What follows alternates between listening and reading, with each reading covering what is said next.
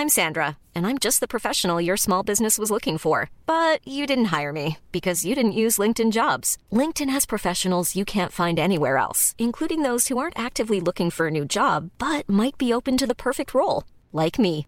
In a given month, over 70% of LinkedIn users don't visit other leading job sites. So if you're not looking on LinkedIn, you'll miss out on great candidates like Sandra. Start hiring professionals like a professional. Post your free job on linkedin.com/people today. Since 2013, Bombas has donated over 100 million socks, underwear, and t-shirts to those facing homelessness. If we counted those on air, this ad would last over 1,157 days. But if we counted the time it takes to make a donation possible, it would take just a few clicks. Because every time you make a purchase, Bombas donates an item to someone who needs it. Go to bombas.com slash ACAST and use code ACAST for 20% off your first purchase. That's bombas.com slash ACAST, code ACAST. You know, I've been talking about earned media value for quite some time on this podcast. My friends at Ayzenberg have just raised the bar on earned media benchmarks with their social index. Social Index now gives you globally earned media values across a growing list of six geographies for all your KPIs across the top seven social platforms Facebook, Instagram, LinkedIn, Snapchat, TikTok, Twitter, and YouTube. You can now visualize these values for deeper analysis, and they have a look back window over two years of historical comparisons. Social Index is updated daily. Don't get stuck with old data. Over 1,000 companies have used the social index to understand the ROI of their social campaigns. And if you work with a social agency, you should demand they incorporate earned media values into your reports. Get your earned media value for social content. Visit earnedmediavalues.com slash Allen. Again, that's earnedmediavalues.com slash A-L-A-N. For all of us, it's about predicting where the consumer is going and getting half of it right. One of the things we want to do is create ads that don't suck. Embracing change creates great possibility. I'm Alan Hart, and this is Marketing Today. Today on the show, I've got Terry Haley. He's the Chief Marketing Officer and Head of Product for Pampered Chef. Pampered Chef was founded in 1980 by Doris Christopher and is now part of the Berkshire Hathaway family of businesses. And they sell high quality kitchen tools, and they do that through a number of direct sales consultants. Their distribution is primarily through those in-home cooking demonstrations or virtual demonstrations that we'll talk about. Over 1 million are held in the United States each year, and they have somewhere around 500 offerings with 90% of those products being exclusive to Pampered Chef. So on the show today, Terry and I talk about his path to marketing, not an easy or uh, expected place for him to go. We talk about his career early on at places like Miller Brewing Company, with brands like Henry Weinhard's, Miller Genuine Draft, and many others. His switched to food and restaurants at Pei Wei, which was a part of PF Chang's, and much, much more. We'll talk about also their direct sales model at Pampered Chef and how that changes the calculus of marketing. So I hope you enjoy this conversation with my friend Terry Haley.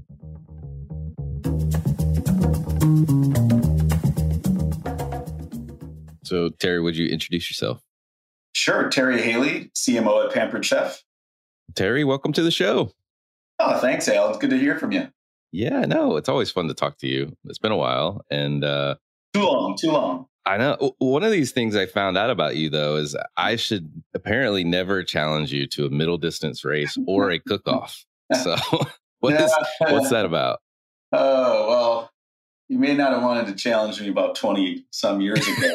uh, no, no, those, uh, so yeah, I was a, a runner, a track athlete mm. all the way through college. And then cooking is another thing that's just become an important part of my life. So running is certainly not where it used to be uh, with mm. age. And I, I, definitely don't race anymore because it real, makes me realize my age. But I guess athletics in general now and cooking are kind of my two big hobbies outside of family and work. And mm.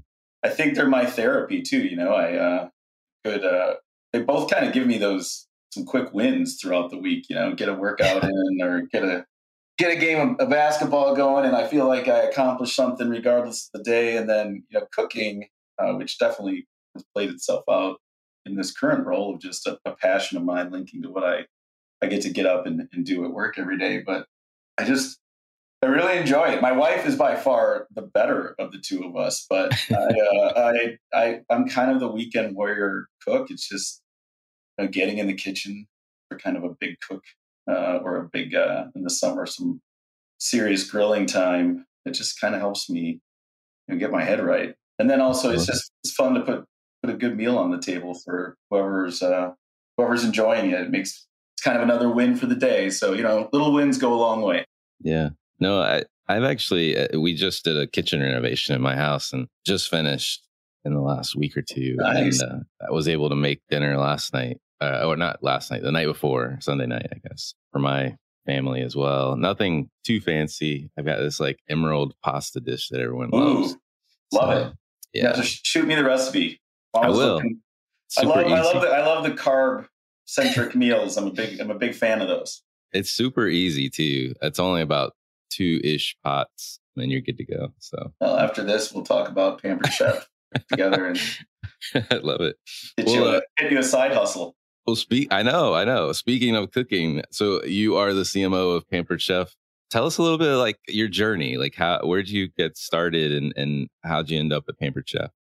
Well, you know, Alan, it's it's kind of an interesting journey for me. I I actually all the way through through college and marketing and, and, and business wasn't really where I was focusing. I was actually a, a political science student with also uh, I'm double majored in, in PR, but I, I had all the aspirations to to go out to your neck of the woods in DC and work on Yeah. the hill. And but I got injured uh, one season running, so I had to redshirt and my scholarship rolled over. So I went into straight into graduate school, and it was the the summer between my two years of graduate school. I had to to go make some money uh, to pay the bills because the scholarship was gone, and the it's kind of funny. It, it's fortuitous um, in that I was interviewing my internships, and I was actually in a final interview for a financial firm in Milwaukee, and it was going to be the international test. It was the it was the swing shift.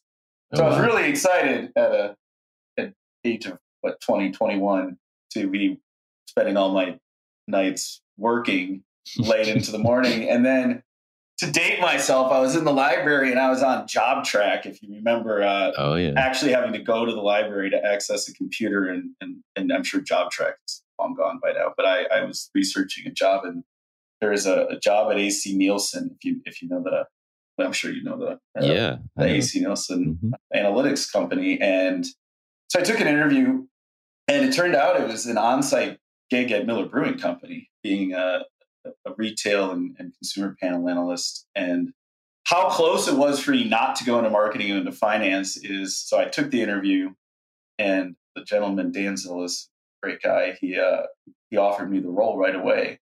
And I said, "Well, Dan, I have this other job that I, I want to just follow through to the end, and, and then I'll make a decision." He's, he said that was fine, and then it must have been 30 minutes later he called me, and I thought he was going to retract. So I just took I just took the job. I didn't even uh, I didn't even. I'm like, he's like, I was just trying to get your email address so I could send you the information. But that's great. Join up. So, but that was the start actually because I uh, I just getting to service a service category management team and the and brand team, and Hmm.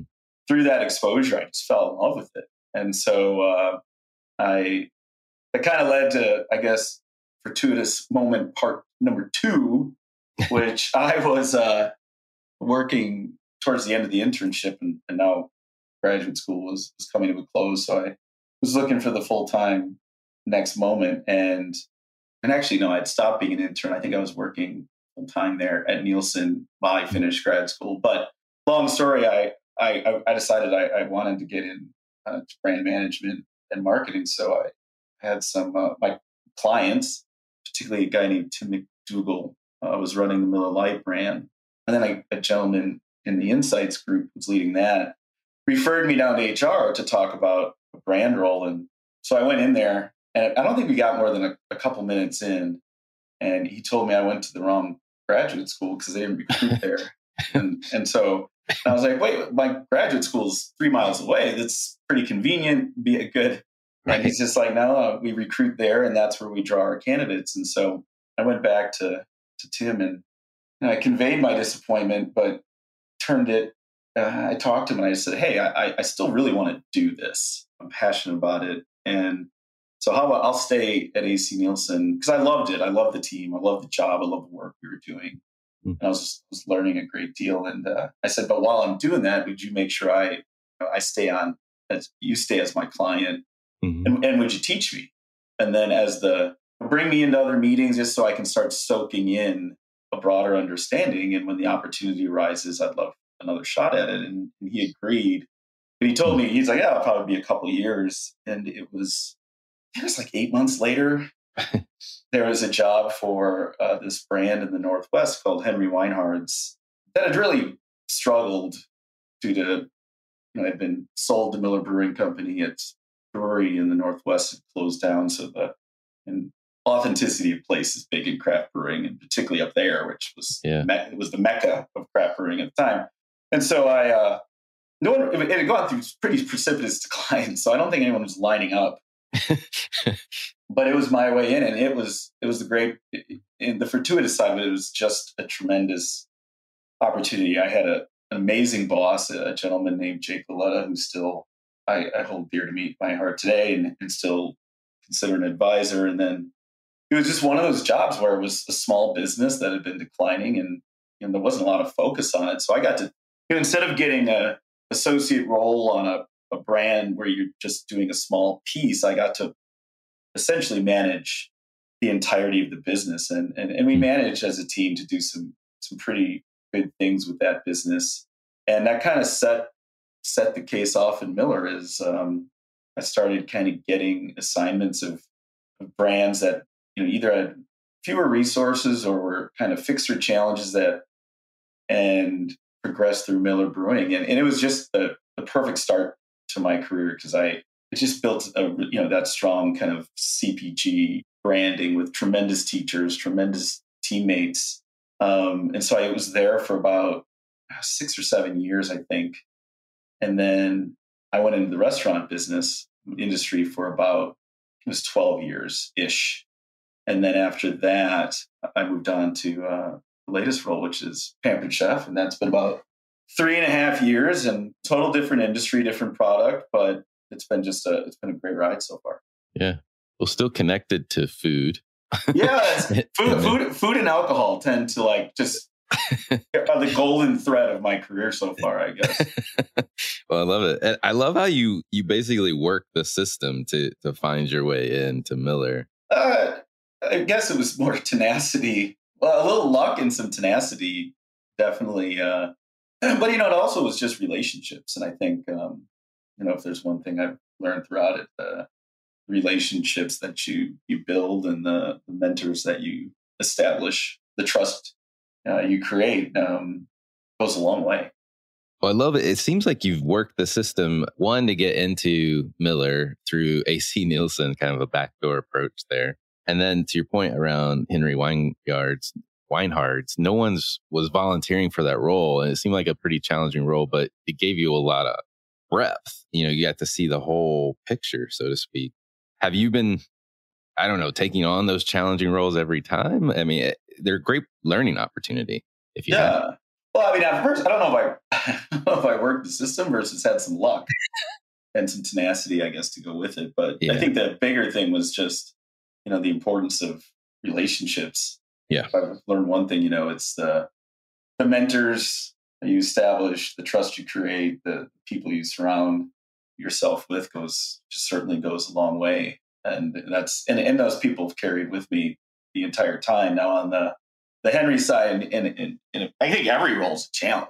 You know, I yeah. think um, it's just what is uh, what is the challenge that you have to solve. I don't know if I've had an easy one yet, but I guess that's what makes it makes it fun. But I think yeah, I mean, I think Henry's, and then a lot of the roles after were particularly at, at Miller, but then even when I went into the roles uh, initial in restaurants, there's a lot of building. in restaurants, first of all, Pei Wei, there really wasn't a marketing as well of an established marketing discipline. And so getting to build that from the ground up was, was certainly both a challenge and at the same time, a lot of, you know, just a lot of opportunity to kind of build something what you've learned, but also the vision you want to want to lay out and and and really nowhere to go but up in in some ways. But I thought it was a lot of those types of roles have, I guess, gravitated towards me more than maybe yeah. I gravitated there. But just taking the opportunity as it comes is again, I think some of it's just some of it's luck and some of it's skill. I'm sure. Yeah. Well, I mean, you've you've ended up we talked about food and and alcohol like you've worked across a number of different business models too like beer restaurants now direct selling organization. How do you like how do you bridge across all those type different types of models with marketing? Yeah i mean i think you know i think alan the the foundations stay the same in a lot of ways regardless of the challenge right? Relentless focus on the consumer their needs delivering a product that's that solves a problem and then being able to position that that product in their minds as uh, something that's relevant that they're going to want to essentially gravitate to and, and, and build a relationship with is kind of a constant right? But the different models i think actually it's just going in eyes wide open and, and really appreciating the nuances of the model. I think if one thing i've learned across the various elements was the importance of not rushing in with what you believe to be true necessarily about how things are going to work, but rather taking the time to really learn how the entire machine works um, and you know how you go to market because they each you know each of these industries in general have very different routes and i thought you know for example at restaurants i remember the two of the three roles I, I spent the first month in the restaurant itself doing all the jobs because that's where the rubber meets the road in terms of the actual experience with the customer itself. But at the same point, understanding as you're building your marketing activation, be it culinary innovation or uh, even even down to just a simple promotion, to understand the impact it has on the restaurant itself and the operators right. of the restaurant and the staff, because you can easily come up with what you think is a great idea that's actually going to gum up the works and create a bad experience both for your teammates as well as for the, the, the customer. I remember uh, at Pei Wei in particular, we just built our own online ordering um, platform. Mm-hmm. And you know, we'd started really looking to grow our off-premise business, and so we'd started running, particularly on days where we knew there would be big to-go business. You know, and this is not uh, this is not like we thought of this on our own. right. But we, we finally unearthed the capability of writing a promotional code, you know, distributing it, and getting, and we'd see massive lifts in traffic. And I remember uh, one of our regional vice presidents who was in the uh, based in, in Phoenix with us. He came into my office. He said, "You have no idea what this is doing to to my operation mm. in terms of the amount of traffic that was hitting and the experience that it was creating." And so I remember talking. I said, you know, that's a great point. I don't, and so I'll strike a deal that every one of these promotions we do, particularly the larger ones, mm-hmm. every one of the marketing team is going to work a register either at lunch or dinner on the first day of the promotion, just so huh. we can feel it. Yeah, and then I could have a conversation with them about, okay, now I understand what you're talking about. Let's talk this through. And I think you know, you get into Pampered Chef, and this is the most unique model or industry I've ever worked with, being in, in direct selling and, and, marketing through tens of thousands of consultants in the North America and the EU, and and really understanding how it works. Because and I, I realized really quick that again, where the fundamentals, where a lot of them are the same, my predisposition on what the go to market approach would be, I, it's like I got to throw out seventy percent of the playbook here and start rebuilding it because it's a really different. But I think the benefit of jumping industries is uh, or moving across industries is the amount of learning mm-hmm. you get, you know, because not only are you within the marketing discipline itself, are you having to stretch yourself and learn different ways ultimately to reach your end user in an effective manner, but you also, depending on the role, you touch so many different aspects of the business. So I, I found that it's really helped me become just more well-rounded as a, a business person and, and a teammate in general. Yeah. Well, I'm sure you're also like you're coming at this new model or industry as with fresh eyes as well, with learning and developing yourself, but also taking a fresh approach potentially for that industry, or at least with fresh eyes. Yeah, no, I've I've heard some of you know even some of that when we were going through the hiring process for Pampered Chef that that was a desire, but I think ultimately it wasn't one of my best traits earlier on in my career, but got to go in with a pretty heavy dose of humility, and so the advantage or the I guess one of the benefits you know I could bring to Pampered Chef are fresh eyes, but I'm also very lucky to have good, great partners and colleagues that are probably one patient with me and open, but two, right. it's really important that I'm also malleable myself. Yeah. And willing and, and really open to learning from them because they know what I don't. And so mm. that that partnership kind of two way allows us to hopefully untap the value of the collective versus the individual. Love that. Hey, I'm Ryan Reynolds. Recently, I asked Mint Mobile's legal team if big wireless companies are allowed to raise prices due to inflation. They said yes. And then when I asked if raising prices technically violates those onerous two year contracts, they said, What the f are you talking about, you insane Hollywood ass? So to recap, we're cutting the price of Mint Unlimited from $30 a month to just $15 a month. Give it a try at mintmobile.com slash switch. $45 up front for three months plus taxes and fees. Promo for new customers for limited time. Unlimited more than 40 gigabytes per month. Slows. Full terms at mintmobile.com.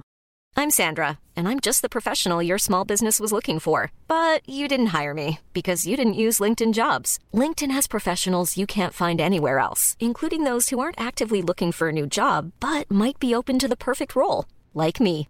In a given month, over 70% of LinkedIn users don't visit other leading job sites. So if you're not looking on LinkedIn, you'll miss out on great candidates like Sandra. Start hiring professionals like a professional. Post your free job on linkedin.com/people today. Well, we've been talking around Pampered Chef. Let's talk about Pampered Chef. tell yeah, us a little yeah. tell, tell me a little bit more about the business, like the scope of it. I know it's it's it's part of the Berkshire group. Uh, yeah so tell me a little bit more about it, though. Yeah, so uh, you know, Pampered Chef's an over forty year old company, and it was it was founded by an amazing woman uh, named Doris Christopher out of her kitchen, and she uh, she was looking to make some income within kind of the aligned with her passion, but also within the, the confines of her life and, and how busy it was and, and tremendous business mind, just tremendous person. And and she built Pampered Chef from the ground up.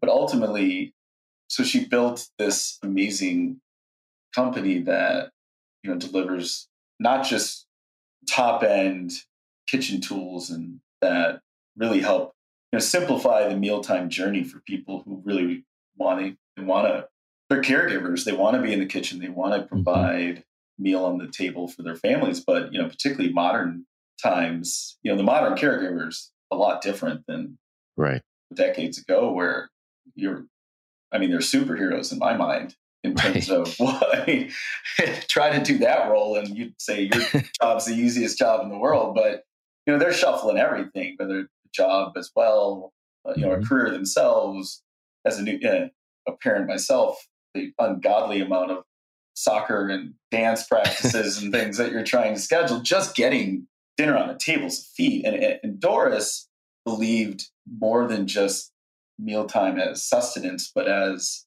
kind of a key part of the fabric of, of the family uh, mm-hmm. and, and in kind of your close community. And, you know, how mealtime, gathering around the table, be it real or metaphorically, how important that is where the family reconnects and it's kind of that haven and where all the most of those important discussions, memories are discussed, created, even just the thought of what it does mental health family it's just such an important piece. And that resonated with me when I was looking at it because we always had dinner time as a family at 6 6.30 every day and mm. my wife and i now it's probably more 7 7.30 but we're really committed to doing that as well and so the brand in addition to just selling the tools for mealtime we also we try to cultivate mealtime as an end and we do that through just these tremendous consultants that we have that are really a real competitive advantage in my mind because they not only not only are we selling kitchen tools, but they're demonstrating the usage, but they're also providing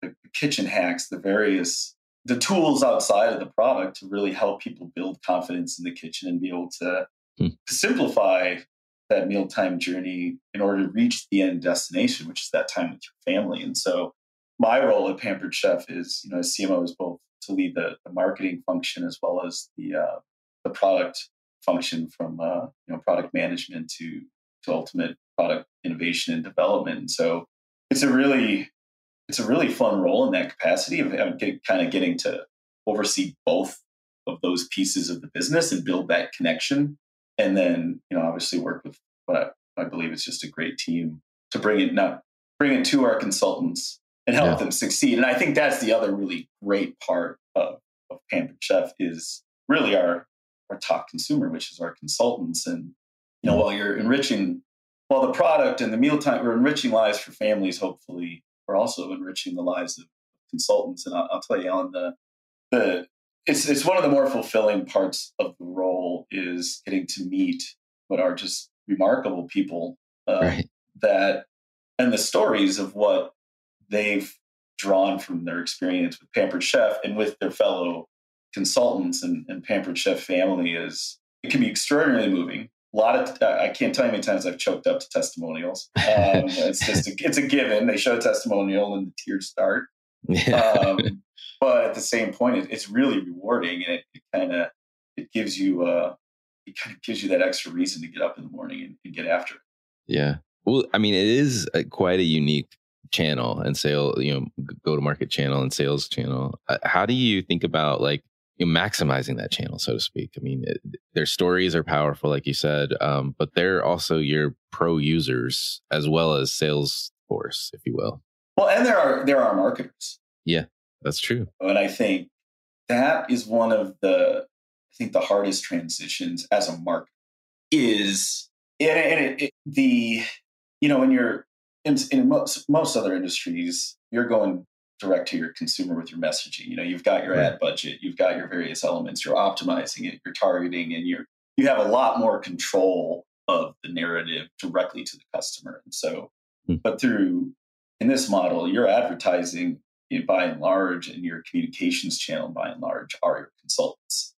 And so it's really you're marketing through people versus necessarily through paid um, and it so the, one of the, the the great parts of it is if you think about it you've got about tens of thousands of influencers out there that aren't even it's, it's a next level influencer because it's not just a partnership you created it's a these are just passionate lovers of the brand and the community and so that's amazing. And and the benefit of it or i think when it really works is it's not your consultants just forwarding on the, the assets and content you create it's when they're creating is their own authentic story and their authentic testimonial and the way they share things is what really pulls consumers in and so the the challenge that comes with it is how do you steer that that broad group Right. so you have consistency and impact while not diluting the authenticity of the individuals that are selling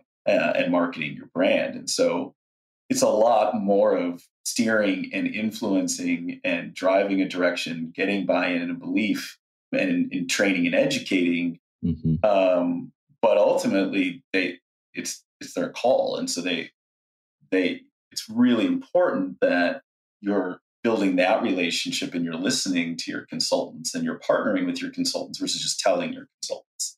Right. Um, and I think when I when I interviewed for the role, I think one of the bigger, I guess, selling points or draws to, to me was uh, I'd had time in franchising in restaurants, Yeah. Yeah. and where it's different, it's somewhat similar in that you have people who bought into your business, right? In franchising, they're not they're not employees, they're partners, Mhm. and so you got to think of them that way because you have to value that that relationship with your franchisee or with your consultant and that they're choosing to invest in the brand and the that you're propagating and so i think the it's it's a challenge but it's it's a fun one in that regard and but it definitely it requires different muscles and as i said earlier, it requires a whole lot of humility because you know as marketers you want to you want to control the story you want to control Right. the narrative this is this is my baby and you have to relinquish some of that Mhm. um, not obviously to a point where you feel it's it's, it's hurting the brand or hurting the brand or creating diffuse messaging or anything to that extent. But there is a trust relationship, and you have to really lead through influence a lot more than perhaps you do in other areas because you just don't you don't control everything. And so definitely requires different tools in the toolkit. Nice. Well i mean how we've just gone through and i guess we're still going through but coming out the other end of a pandemic and i imagine there was a big push to digital in some form or fashion oh, during oh, yeah. that time. So how how have you you kind of navigated that shift, if you will, as a as a company and as a sales force? Yeah, I mean you're you're you're absolutely right. I mean, we went 100 percent digital overnight, uh, and so I think navigating it. I think one we were fortunate to have people well before me at Pampered Chef and people still there, but on the team that had the foresight to get us in there. Mm. Um, and so I think we were 40, 50% digital, virtual in terms of the parties right. uh, that we were we were running. And so Pampered Chef is a party model. So you you have a host and they invite their friends and you, you, you that's essentially the the, the store coming to life and then they shop the store but you have to have parties and you have to have a place to have the party so the virtual channel was one that was was growing for us already but certainly it was turbocharged with the pandemic. And so, but I think that changed for us. One, it was actually a the environment lent itself very well for the change because that time was actually a, an advantage for us because of our model. I think you know you had mm. one people couldn't go out shopping. Right, right. That's they true. Were, everyone was cooking from home. Yes. Um, I mean, you saw the sour bread dough making that I think there's probably never been as much flour bread made in a two year period outside of San Francisco. And so you had people inherently wanting to be at home and, and we could service that. And so that was a, a really, there was, there was some serious rocket fuel for the business when it happened. And so that eased the transition. But I think we certainly had to quickly and continuously now bone up our digital and virtual experiences to keep up with that transition. So now that we've come out of the pandemic, we've, we've begun to go back to some some live engagements, but the business is still, and I believe will largely remain uh, predominantly virtual. And so the challenge becomes how do you create an experience virtually that matches brings some of the benefits of the live demonstration, the live interaction and, and engagement with the customer. Mm-hmm. And how do you provide essentially a return on engagement to the customer for giving you their time in the party. Right. And there's a whole different list of skills for your consultants that have to be mastered. You know, they have to, you know, it's not just running a party on virtual, but it's creating an experience on virtual, your own video content, being able to engage in these channels. How do you find and, and convert leads when you're not face to face? And so there definitely has been a lot of work that had been done on that. And so you know, we've done a lot of things beyond, you know, over the last few years to really set ourselves up for future success. I think one of the biggest things the company did, and it was run by a guy named Shiv Dutt, who's extraordinarily smart man. We created our own platform uh, called Table, and it's our own virtual online platform. So, you know, initial uh-huh. virtual was mostly was entirely done through social networks. Right. You give up a lot of control in terms of even the experience you can create has to adhere to obviously the rules of engagement in that particular network.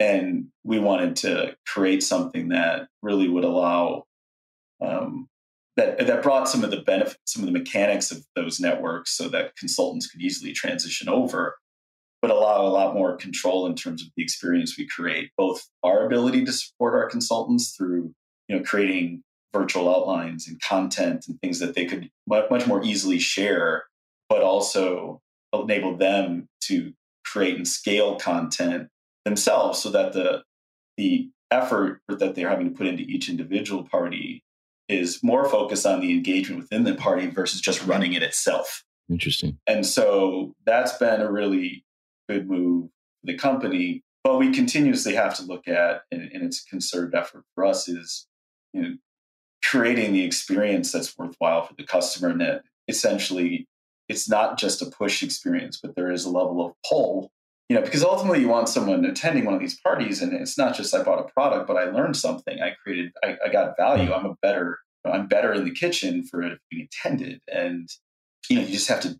It's, it's it's a little more difficult to do at scale in a virtual environment, and to be able to essentially build up the skill set of uh, particularly new consultants coming into the business uh, to be able to quickly do that. And so that's you know obviously a key point of emphasis. It's been one for us for the last couple of years and continues to be one. Got it. Well, and as we come out of the pandemic, it's it feels like one all these tools that you've built during will obviously make you stronger and and support a better ecosystem of experience in virtual are you also trying to get back to the physical parties themselves and in homes and, and, things like that? Yeah I, yeah i mean i think it's it's organically happening to some yeah. extent you know you have a lot of consultants who just love you know, the, the, the live yeah, yeah the live experience isn't always you know just the customer. I think a lot of our consultants find a lot of joy in it as well. Yeah. So it's organically started growing. I think ultimately i think there's a degree of just meeting consumers where they are mm-hmm. right? So i think all in one or the other is probably not necessarily the best solution because to your point you do have people now who they don't they, they're virtual out they've done right. so many virtual experiences over the last three years there's just virtue in getting in a room with people and it's fun.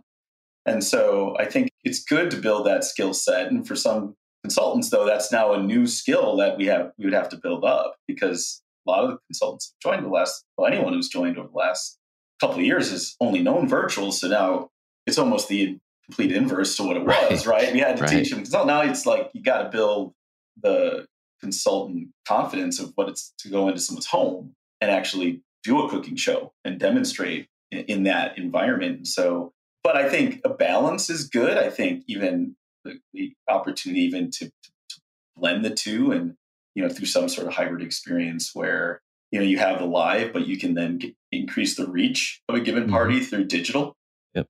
is an interesting proposition as well but i think you're remiss to not you know adjust to and ultimately provide the offerings so that you're you're meeting the consumer for what they're looking for not just for what you want them to experience but also thinking about how do they want to experience your brand and being being accessible in that capacity well, more things to come, I'm sure. It, it sounds like a, a fascinating business and one that you've yet again mastered the uh, ma- mastery is not even close. I tell people all the time like i still feel we're about we're a little over three almost three and a half years in and i would say i'm still on a learning curve which i like actually you know? Why wouldn't why wouldn't you want it that way? Right um, right.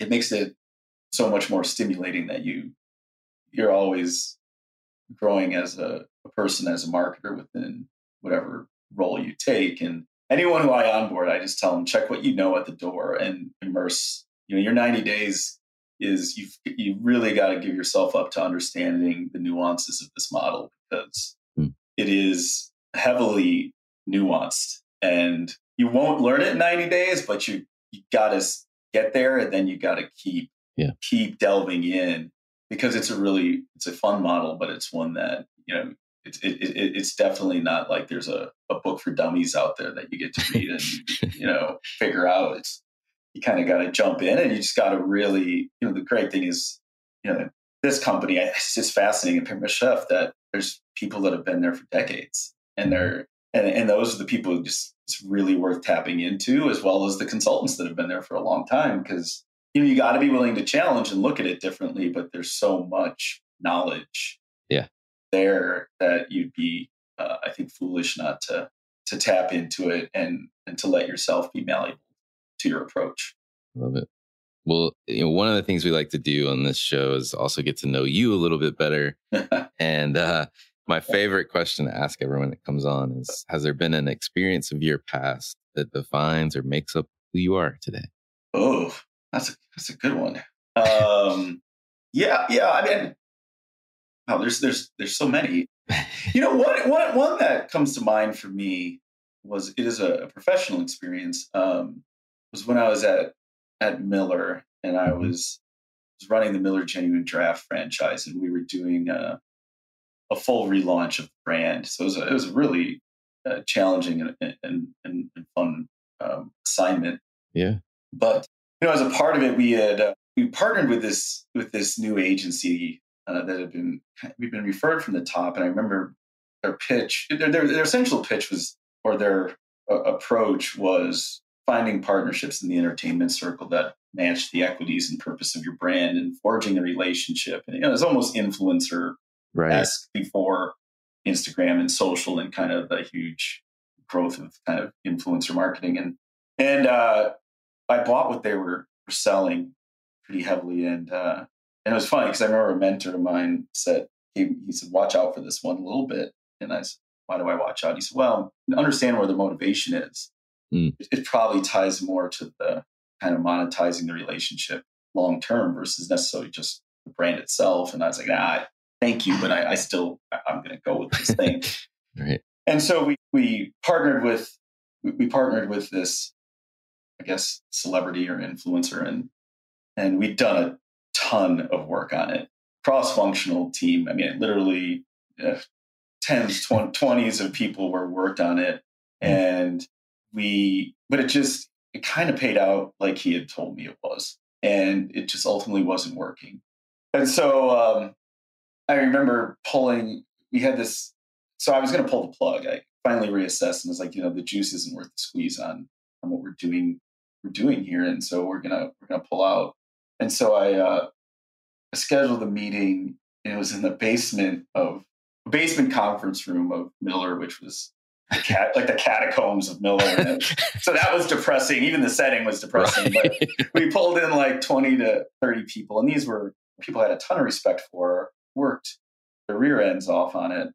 And, you know, they're all levels, people senior to me. And, and I think I was like 27, 28 years old. So it's pretty early in my, my career and called them all in. And I just, uh, I said, listen, uh, this isn't working. And I know everyone's put so much effort into it, but I'm, I think it's time to pull the plug and, and, you know, here's how I think we can do it. And I'd love some ideas, but I just remember after the meeting just feeling, just feeling terrible. Uh, that's, the, that's the worst kind of meeting. just brutal.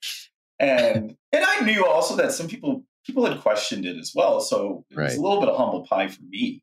Yeah. And so I remember going back up to my office and just, just kind of sulking uh, in the in the office, and this uh, one of my colleagues came up, and she was the I think she was a director of like in, in the finance group. She was director of marketing contracts and and relationships and other elements. Very very tough tough woman. She had to be. I mean, that's why she was great in her role. She was, but I she of course probably had it the worst because I think it was one of the hardest and painful contracts she'd ever had to negotiate. It's not. I remember knowing it was not fun for her. Yeah. And so she knocked on the door, and I kind of I just looked up at her, and, and she said, uh, "She said, can I talk to you?" And I said, "Yeah." And she said, "You know, I, I just want to let you know I'm proud of you." And I said, "I said what?" Uh, and she just said, "She just said, you know, I I've known a lot of people senior to you or a lot more tenure that have been more willing to spend 10 million bucks more to not have had the meeting you just had. Mm. And, and, so she said, good for you for, for kind of owning it. And, and I think the learning, and it's not a new learning, right? That accountability and adversity are often where you build the most credibility. Right. Um, but for me, it was the actual experience of going through it and then having, I guess, that point of, of validation. It just reaffirmed to me the importance of, you know, it's, you don't really become a leader through the wins you you get or your team gets. It's it is those moments of how you deal with the adversity you face the bad decisions you make how you own them mm-hmm. uh, and, and and how you try to lead out of them i think that that ultimately builds the trust and credibility with your with your peers and your team. And now i'd love to say that that that moment in time i just this the, I got all the dose of humility and the, the light switched and I was there, but I still had a long way to go and learn. But I've referenced back on that moment a lot. And actually, I share that moment a lot with my teams. Yeah. I have no problem with that. Of Because I think in marketing, you have to be willing to make mistakes, right? You have to right. push, you have to push it, but you also have to own it and know when to walk away. And I think and then what did you learn from it right and how do you get better and how do you openly get your team better through i guess the mistake you've made and so not only i guess is an experience for me but it's become i guess a teachable asset in my repertoire um, to kind of help other people uh, understand the virtue of it No, I love that story. And uh, I mean, what a great, to your point, a great opportunity and lesson all built into one. And yeah, it definitely sounds like it's something that you circle back to quite a bit for teaching others, remind, reminding, yeah. reminding yourself. Yeah, and, and, there's a you know there's a whole slew of mistakes, so I could draw from a lot of them. But that one, uh, that, that, one was poignant. That, yeah. that, one was poignant. That one is. And if you, if you ask people at Miller, they I guarantee you they know it and they know the story. And I think I still get crap for it uh, if I see when I you know now that I'm back in Chicago, I still run into some old friends from there quite a bit, and and I think it's it's it's not surprising when that might come up in a little uh, a little a little good rib a little good ribbing. Um, so uh, they they definitely don't let me forget it either. I love it. Love it. Well, uh, what advice would you give your younger self if you're starting this journey all over again? Um, patience is something that I would have liked to have harbored more earlier in my career. I think, you know, at the same points, one of the areas that I think helped me get to where I was is, and, and I think people, you know, some people, I, initially, I, I, I, you know, in order to, to take these assignments and to drive them forward, and you didn't have a lot of necessarily as much organizational focus, nor should you have. There's kind of a, a tenacity that you have to have. Right. And I guess you can be a little bit of a bull in the china shop and just kind of really drive your idea through. Mm-hmm. But I think later on in my career, I had to you learn as you move up that that's not as you maybe not have built all of the diplomacy and the, the partnership that you need to. So for me, a lot of it was you know you have the big idea and you want it to come fruition, and you didn't. I, I don't know if I would always let conversation breathe and let people engage, even if it's taking my initial the initial vision I had in a different path. And so I, I think earlier in my career, I'd probably be more inclined to shut it down and say, no, this is where we got to go, almost at the sacrifice of buy-in and at the ability to build on the idea and make, you know, an idea better. And, you know, I, I think over time I learned that, you know, if you let it breathe, you get the upside is you you get more buy-in. Oftentimes your idea gets better. Right. Or you catch something that wasn't good uh, and you can correct it. But oftentimes it also just comes full circle right? It's you let it yeah. breathe and it starts steering itself back into the direction either you hoped it would or that it ultimately should have gone. Yeah. And so I think just but at the same point you're building a better partnership within the your your organization team. And I think it's a muscle I would have liked to have built earlier. And I'm actually keen on that today with when I see my younger self within within the organizations I work with I really do try to to identify and, and try to help people who are in that in, in, you know in similar of situations or a similar bent that I might have had at that point. Mm. Because I, I want them to not run into the doors that I ran into later as I tried to right. kind of pivot myself. Yeah. I had a the same mentor that that, that helped me with um, who advised me on on example I gave earlier. He and I were very similar people and I remember, and we built a super strong relationship based on that. I think he saw a little bit of a younger version of himself in me. And he told me that uh, one of the things he enjoyed most about working together was he literally could see me walking into the door he walked into. And his, he's like, he just found a lot of enjoyment of opening the door before I ran into it. And or at least telling me the door was there. I may choose to run into it, which I did on occasion, of course, but right. I've kind of tried to adopt a little bit of that mindset, even if it's not someone that you know maybe works directly for me, but you know anyone that I see that is to learn from my own experience and journey. I I find a lot of I guess personal fulfillment of sharing that with those stories with them, so that you know hopefully they they don't make the same mistakes I did. Yeah. Well, I'm curious about what you're trying to learn more about right now yourself, or something you might think marketers need to be learning more about as well. Um, you know, I think the great thing about marketing is you always have to be learning to stay current, right? Yeah. And if you're not, you're going to become a dinosaur pretty quick. But for me, so I'm always studying in that regard. Mm-hmm. But I think in a big area for for me and I think for all marketers is really just building your broader business acumen. Yeah. And so that's really where I'm also, you know, I spend a lot of my time, be it from, you know, financial aptitude to the top operations to other elements. you know, they all have to work synergistically to work. And so I think, and, and, and what we do as marketers affects a lot of those areas in, in, in material ways. And so boning up on that to me is, and just building the, the broader skill set helps you become a better, bring more value to the organization as a whole, be a better strategic thought partner across the officer suite or the director suite or wherever you are.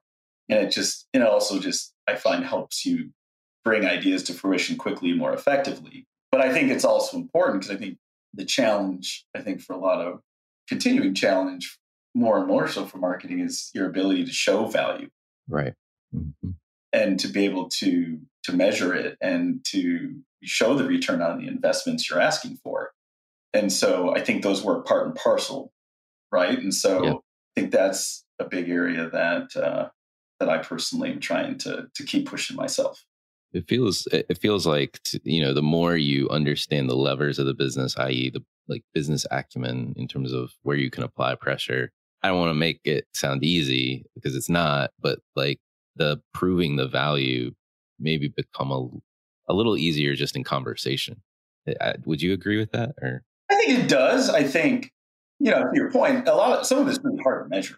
Yes, absolutely. Some of it's not even worth measuring potentially. So, but I think ultimately having your point through the discussions, and even if you can't get it all the way to like full attribution and right full measurement of return, uh, do you have a strong hypothesis? What are the assumptions that you're laying out? How do you measure your assumptions? Like yeah. how, how far can you get it there to build the belief? And so I don't think it's necessarily always an all or nothing. I think certain areas obviously lend themselves obviously in performance marketing and digital. I think one of the, particularly for an old Nielsen guy who loves the kind the of data, data, data geek. yeah. um, I, I, it's a lot of fun playing in that area because you can get to that level of fidelity, and I think that's a lot of fun. But there's some areas where you may not be able to, but it's get it all the way there. But you can take it as far as you can at least, yeah. and then try to fill the gaps with as much knowledge as you can. And to your point, have the discussion with your team about those so it's not just to trust me, this will work, but let me really take you through the thinking and why I believe this will work and,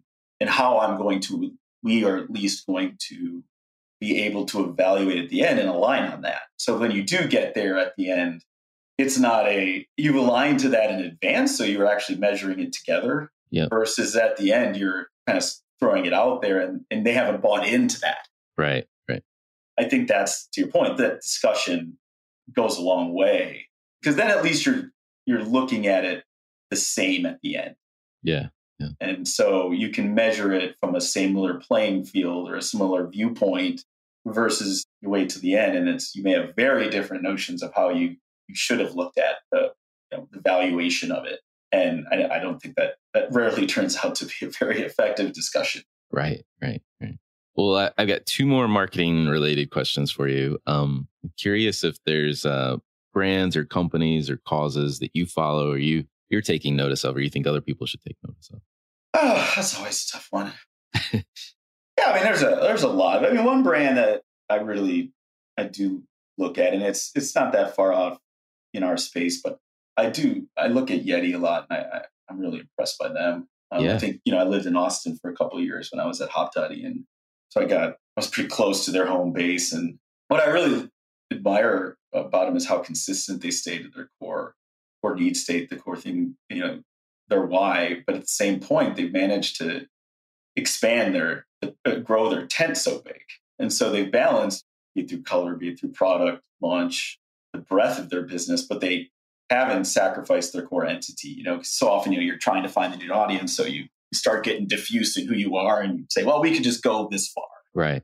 right. And it starts watering it down, and I think they've stayed tremendously consistent. And so they managed to do both really well. Another one I've been actually really enjoying is uh, I don't know, have you uh, you ever tried athletic brewing, athletic non-alcoholic beer? No, I haven't. Oh man, you'd asked me at Miller when it was like Sharp's and right Coors and O'Doul, oh, O'Douls, O'Douls, yeah, yeah. Oh, they're just god awful. you know, there's obviously a big move towards you know people more and more are balancing either not drinking or, or I mean they balance an adult beverage, but sometimes right. you just don't want the alcohol. Yeah. And so they've built such a tremendous non-alcoholic beer. I mean, it's hmm. products off the charts. And I think the brand they've built and where I've seen them show up, and I just think they've really been smart about how they're they're growing it. And as you know, you'd asked me five years ago, would a non-alcoholic beer be someone I'd be looking at? And I would have told you you're crazy. but now uh, it's they're they're just it's a tremendous. But it starts just a tremendous product. It's a product I didn't think you could get a non-alcoholic beer too, and they they've done yeah. a really good job in that capacity. But then I also think they their go to market is is pretty, from what I've seen of it, is is pretty sharp. Nice. I gotta check them out. That, that sounds. That it's sounds good. You know, you got that day where you want a beer, but you're not quite ready for the alcohol. You're not quite ready for the booze. You just it's it's you kind of get that post lawn mowing beer, you know, in yeah. But Yeah, then yeah. you're uh you're ready to go the rest of the day. You're not tired. I like it. I like it. I'll have to check it out. Well, Yeah. last last question for you. What's the largest opportunity or threat facing marketers in your mind? I think it goes back to a couple questions ago. I think how you provide, how you prove value within the discipline. So I mm-hmm. think there's definitely the measurement size of marketing. You know, there's more and more a premium, and, and how do you provide value across the business and not just in the marketing function? You know, I think we're often we're growth creators. You know, we and so it does transcend just the marketing function, and it's driving growth attitude and, and growth strategy throughout the organization, and, and and being able to prove it. But I think the other side of it is don't is don't lose the art of it while you do it. Right. I think it could be easy if it, the, the data is essential and it's important, but it's the artful side to match with the science is still critical to differentiate and to be to resonate with your customer and to tell the story that you need to tell. And so I think just the the alchemy of the two is pretty is a is a balance. Finding the right balance, um, but not losing either. I think is, is super important, and I think it's going to be a continued challenge. I mean, I can say I think all of us are going to have an interesting year with the macro climate in 2023.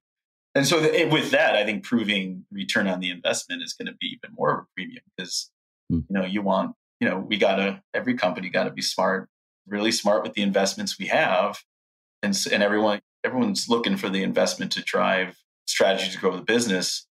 Um, but I think you've got to you really got to be able to prove it out. Yeah. And so I think you know that's I know that's not new, but I think it's it's I think it's just going to be a continuation that we're going to have to look at. No, makes sense. Makes sense. Well, uh, Terry, thank you so much for coming on the show. No, thanks for having. This was this was a lot of fun. I love that. That was great. It's always always good to talk to you, my friend. Always good to talk to you. Hi, it's Alan again. Marketing Today was created and produced by me with post production support from Sam Robertson. If you're new to Marketing Today, please feel free to write us a review on iTunes or your favorite listening platform. Don't forget to subscribe on marketingtodaypodcast.com. Tell your friends and colleagues about the show. I love hearing from listeners. You can contact me at marketingtodaypodcast.com. There you'll also find complete show notes and links to what was discussed in the episode today, and you can search our archives. I'm Alan Hart, and this is Marketing Today.